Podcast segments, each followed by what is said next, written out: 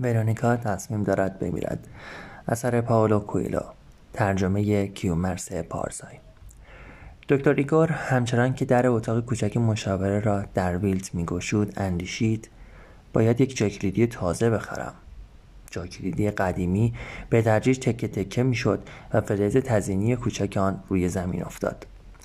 دکتر ایگور خم شد و آن را برداشت. با جاکلیدی قدیمی که نشان دیابلیانا را بر خود داشت چه می‌خواست بکند؟ دور انداختن آن برایش اهمیت زیادی نداشت، هرچند می‌توانست آن را تعمیر کند و نوار چرمی تازه‌ای برایش سفارش بدهد. حتی می‌توانست آن را به خواهرزاده‌اش بدهد تا بازی کنند. هر دو راه به طور یکسان مسخره بود. جاکلیدی قیمت زیادی نداشت و خواهرزاده‌اش هم هیچ علاقه‌ای به جاکلیدی نداشت. او همه اوقاتش را صرف تماشای تلویزیون یا بازی با وسایل الکترونیکی وارداتی از ایتالیا می‌کرد. ولی با این حال دکتر ایگور باز هم نتوانست خود را راضی به دور انداختن جاکلیدی کند. بنابراین آن را دوباره در جیب گذاشت. می‌خواست بعداً تصمیم بگیرد با آن چه کند. به همین دلیل مدیر بیمارستان شده بود و نه یکی از بیماران، چون پیش از هر تصمیمی مدتی می‌اندیشید. چراغ را روشن کرد. هرچه زمستان سردتر می‌شد، سپیده دیرتر می‌دمید. در آن خانه طلاق و کمبود نور مهمترین علل افزایش تعداد موارد افسردگی بود. دکتر ایگور امیدوار بود بهار زودتر فرا برسد و نیمی از مشکلات او را حل کند. نگاهی به دفتر برنامه‌های روزانه‌اش انداخت. لازم بود راهی برای جلوگیری از مرگ ادوارد به دلیل گرسنگی بیابد. اسکیزوفرنی او را غیر قابل پیش‌بینی کرده بود و دیگر چیزی نمی‌خورد. دکتر ایگور پیش از آن تغذیه از راه ورید را تجویز کرده بود ولی نمی‌توانست این روش را تا ابد ادامه بدهد. ادوارد مردی 28 ساله و نیرومند بود و علی حتی با سرم هم می‌توانست تحلیل برود و لاغر شود. پدر ادوارد چه فکری می‌کرد؟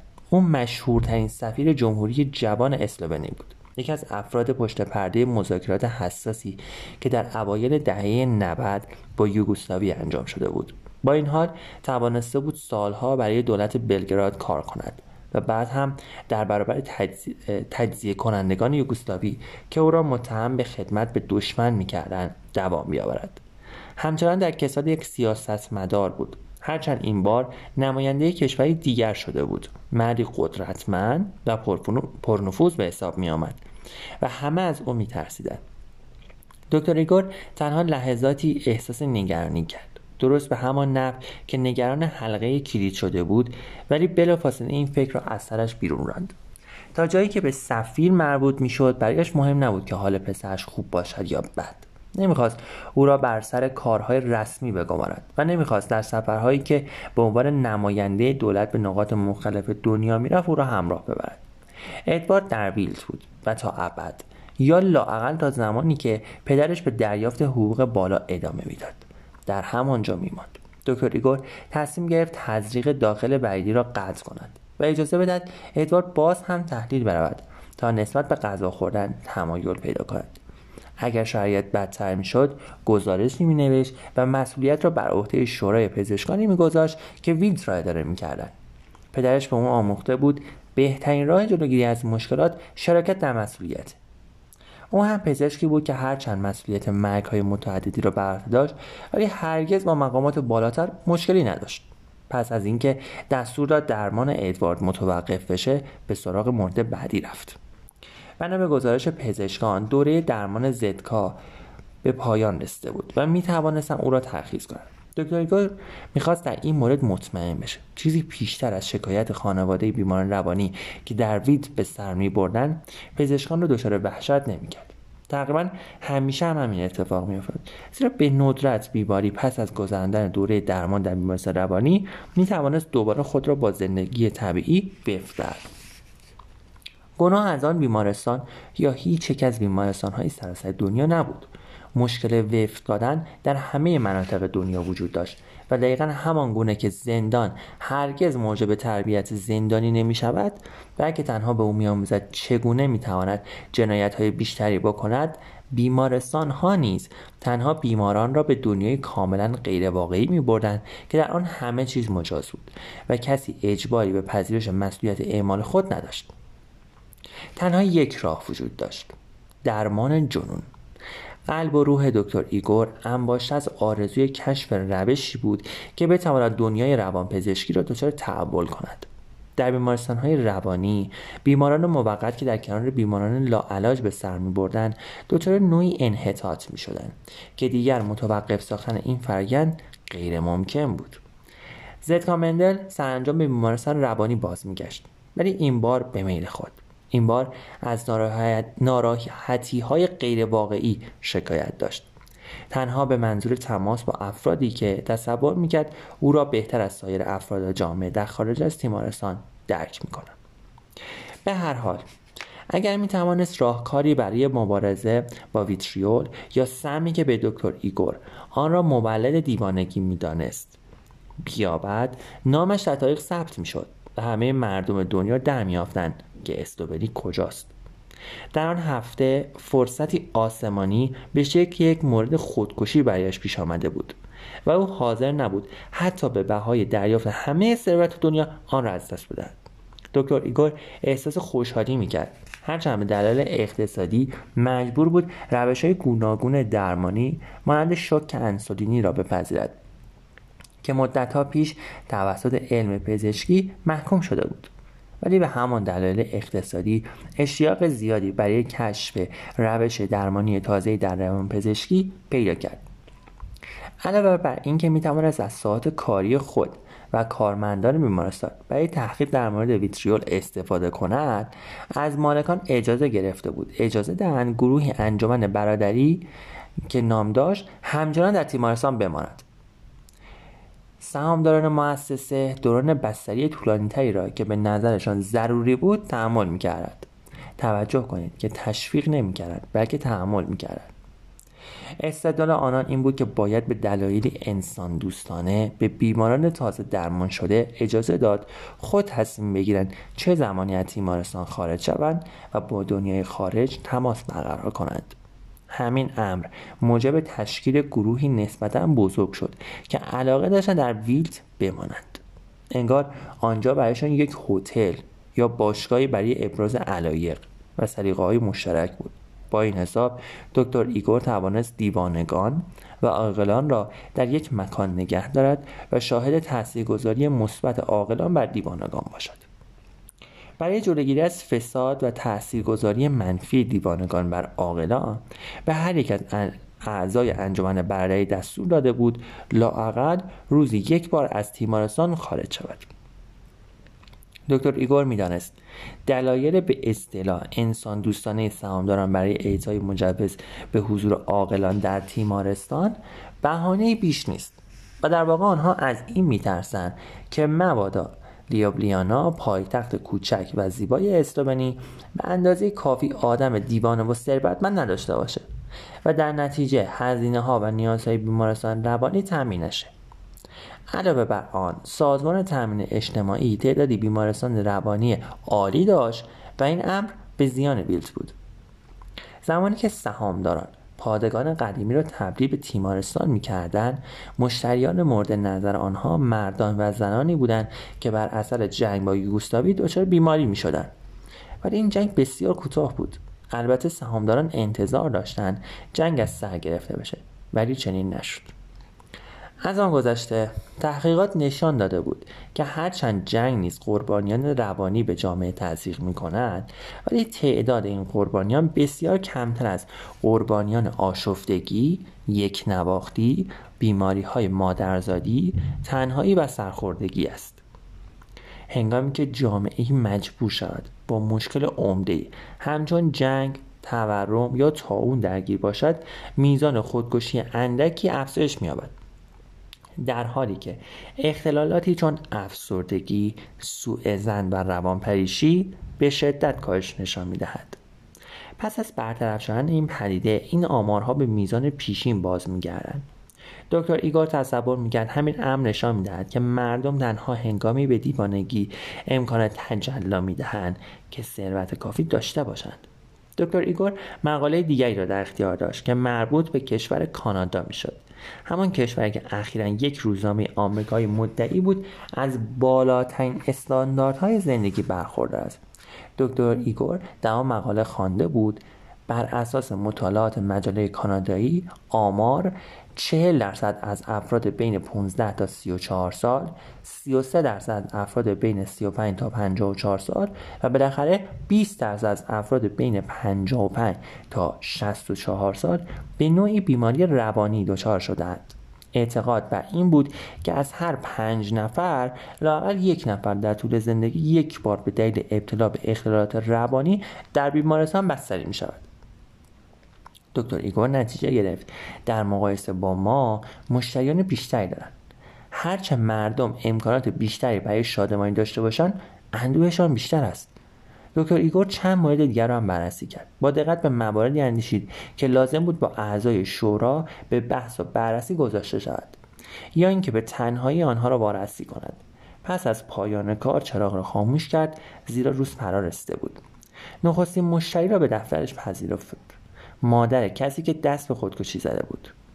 من مادر ورونیکا هستم. حال دخترم چطور است؟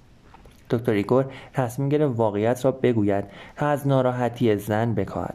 آخر خود نیز دختری به همان نام داشت. ولی لحظاتی بعد فکر کرد که بهتر است این کار را نکند. بنابراین به دروغ گفت هنوز چیزی معلوم نیست. هفته آینده معلوم می شود. زن در حالی که اشک می‌ریخت گفت نمیدانم چرا ورونیکا این کار را کرد. همیشه برایش پدر و مادری مهربان بودیم. همه چیز را فدای سعادت او کردیم و با تلاش زیاد او را پرورش دادیم. هرچند من و شوهرم در زندگی مشکلاتی داشتیم، ولی کوشیدیم خانواده را مقاوم و متحد نگه داریم. شغل دخترم بد نیست، زیباست، ولی دکتر ایگور گفت ولی می‌خواست خودکشی کند. دلیلی برای شگفتی نمی‌بینم. به همین سادگی است. بعضی از آدم‌ها توان تحمل خوشبختی را ندارند. اگر مایل باشید می‌توانم آمار کشور کانادا را به شما نشان بدهم. کانادا؟ زن شگفت زده بود. دکتر ایگور فهمید که موفق شده از توجه او را به مطلب دیگری معطوب کند. بنابراین افسود ببینید شما به اینجا نیامده‌اید تا بدانید حال دخترتان چطور است، بلکه می‌خواهید به خاطر این واقعیت که خودکشی کرده پوزش بخواهید. چند سال دارد؟ 24 سال. پس دختری بالغ و با تجربه است. میداند چه میخواهد و به خوبی میتواند انتخاب کند. بنابراین ربطی به زندگی زناشویی یا ایثار و فداکاری شما و شوهرتان ندارد. چند وقت است که تنها زندگی میکند؟ 6 سال. ملاحظه میکنید او اصولا مستقل است، ولی بنا بر تحقیقات دکتر زیگموند فروید که مطمئنم او را میشناسید در مورد روابط ناسالم میان پدر و مادر با فرزندان، مردم همیشه به خاطر همه چیز خود را گناهکار می‌دانند. فکر می‌کنید چرا به اعتقاد هندی‌ها پسری که مرتکب قتل می‌شود قربانی تربیت غلط پدر و مادر به حساب می‌آید؟ زن که گیج شده بود پاسخ داد چیزی نمی‌دانم. دکتر ایگور گفت خب من به شما میگویم. هندی‌ها معتقدند تنها قاتل گناهکار است، نه جامعه و پدر و مادر و نیاکان او. فکر می‌کنید ژاپنی‌ها به دلیل اینکه پسرشان تصمیم به استعمال مواد مخدر بگیرد و معتاد شود یا به مردم تیر شلیک کند خودکشی می‌کنند؟ باز هم پاسخ منفی است. نه، تازه همانطور که همه می‌دانیم ژاپنی‌ها اگر کلاه از سرشان بیفتد خودکشی می‌کنند. 2 روز پیش در جایی خواندم که یک مرد ژاپنی به خاطر اینکه در امتحان ورودی دانشگاه قبول نشده بود خودکشی کرد. زن که علاقه‌ای به ژاپنی‌ها، هندی‌ها و کانادایی‌ها نداشت پرسید اجازه می‌دهید با دخترم حرف بزنم؟ دکتر ایگور که از قطع شدن سخنانش آزرده خاطر بود گفت بله تا چند لحظه دیگر، ولی نخست لازم است مطلبی را بدانید. صرف نظر از موارد اندک مربوط به آسیب شناسی، مردم تنها هنگامی دیوانه می‌شوند که می‌خواهند از زندگی روزمره خود بگریزند. متوجه منظورم می‌شوید؟ زن پاسخ داد بله، ولی اگر تصور میکنید نمیتوانم از او مراقبت کنم، باید اطمینان بدم که هرگز نکوشیدم زندگی را تغییر بدم. دکتر ایگور گفت بسیار خوب، دنیایی را در نظر بگیرید که در آن مثلا مجبور نباشیم هر روز همان کارها را تکرار کنیم. مثلا اگر همگی تصمیم بگیریم تنها فقط هنگامی غذا بخوریم که گرسنه هستیم، چه بر سر زنان خانه‌دار و رستوران ها می آید. زن اندیشید طبیعی است که تنها هنگامی غذا بخوریم که گرسنه هستیم، ولی چون می‌ترسید اجازه حرف زدن با ورونیکا داده نشود افکارش را بر زبان نیاورد، ولی گفت خب بله، موجب آشفتگی می شود. من خودم زنی خانه‌دار هستم و می‌دانم چه می‌گویم. به همین دلیل صبحانه، نهار و شام می‌خوریم. هر روز در ساعات معینی از خواب بیدار می‌شویم و هفته یک بار استراحت می‌کنیم. کریسمس می‌آید تا با یکدیگر هدیه بدهیم و عید پاک می‌آید تا چند روز به ساحل دریا برویم. اگر شوهرتان ناگهان ترک شد و بخواهد در اتاق پذیرایی با شما عشق بازی کند، چه واکنشی نشان دهید؟ زن اندیشید این مرد چه میگوید؟ من آمدم دخترم را ببینم. گفت این کار از نظر من خیلی اسف‌بار است. امیدوار بود پاسخی صحیح داده باشد. دکتر ایگور زیر لب گفت آفرین، اتاق خواب برای عشق بازی است. انجام این کار در هر مکان دیگری میتواند الگویی نامناسب باشد و هرج و مرج به بار بیاورد. زن گفت حالا میتوانم دخترم را ببینم؟ دکتر ایگور تسلیم شد، زیرا میاندیشید که آن زن بی‌سواد هرگز نخواهد فهمید که او در مورد چه چیزی حرف میزند و هرچند میداند دخترش خودکشی کرده و در اقماس علاقه‌ای به بررسی جنون از دیدگاه فلسفی نشان نمیدهد. زنگ را به صدا درآورد. لحظاتی بعد منشی به درون آمد. دکتر گفت دختر جوانی را که اقدام به خودکشی کرده بود احضار کنید. همان دختری که به روزنامه‌ها نامه نوشته و ادعا کرده بود برای کشیدن نقشه جهانی استوبنی خودکشی می‌کند.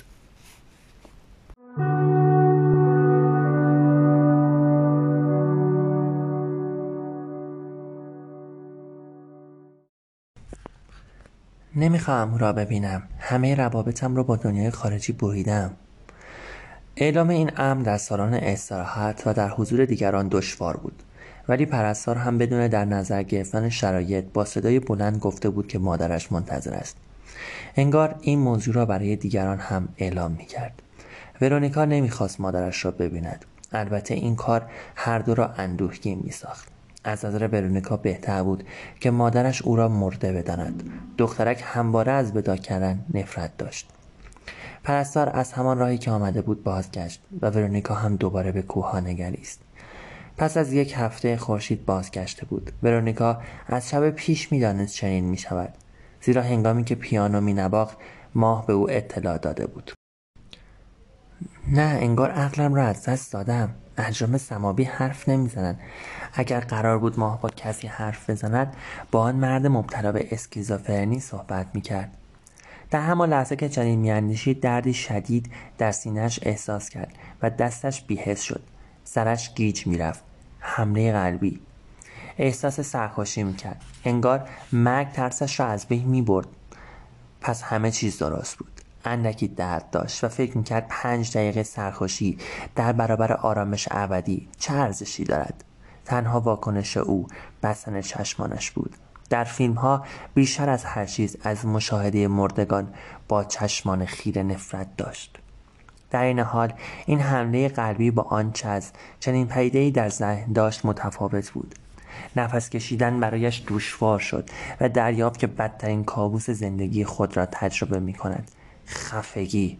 انگار میخواست زنده به گور شود یا ناگهان به اعماق دریا برود. تعادلش را از دست داد و به زمین افتاد. وزش تندبادی را بر چهرهش احساس کرد. با تلاشی فراوان نفس کشید، ولی انگار هوا وارد ریه‌اش نمیشد. در واقع مرگ فرا نمیرسید. آنچه را در اطرافش میگذشت میدید و میتوانست رنگها و اشکال را تشخیص بدهد، ولی حرفهای اطرافیان را نمیفهمید. انگار کسانی از دنیای دیگر آمدند و فریاد میزنند. غیر از این همه چیز به نظرش واقعی میرسید. هوا نمیتوانست از خواسته هایش پیروی کند و وارد ریه‌هایش شود. با این حال همچنان هوشیار بود. احساس کرد کسی او را لمس کرد و برگرداند. حرکات عضلات چشمانش هم از اختیارش خارج شد. پلکایش به شدت می‌لرزید و هزاران تصویر گوناگون به مغزش ارسال می‌شد. احساس خفگی همراه با اختلال بینایی شده بود. پس از مدتی تصاویر نزدیک هم دور شدند. لحظاتی بعد حالت سرخوشی به اوج رسید و هوا وارد ریه‌هایش شد. چنان صدای وحشتناکی ایجاد کرد که هر کس در اتاق بود هراسان شد. پرستار دارویی را به رگ‌هایش تزریق کرد. همه چیز درست شد. آرام باش، دیگر تمام شد. برونکا فریاد زد. نمردم؟ به طرف سایر بیماران خزید و روی زمین و اساسی اتاق استفراغ کرد. لحظاتی بعد گفت: هنوز مجبورم در این بیمارستان در کنار شما زندگی کنم؟ کسانی که اگر روزی 1000 بار هم بمیرم دلتان ذره‌ای برایم نمی‌سوزد. به پرستار نگریست.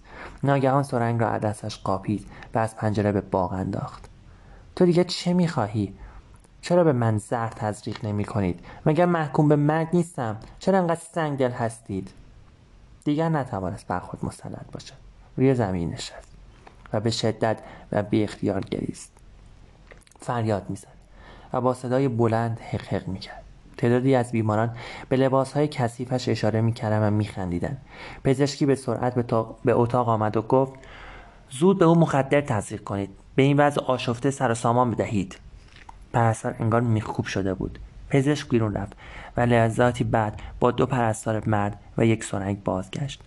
مردان دختر را که دیوانه‌وار در کف اتاق دست و پا میزد گرفتند و پزشک تا آخرین قطره دارو را در دست آلوده به محتویات معده ورونیکا تزریق کرد.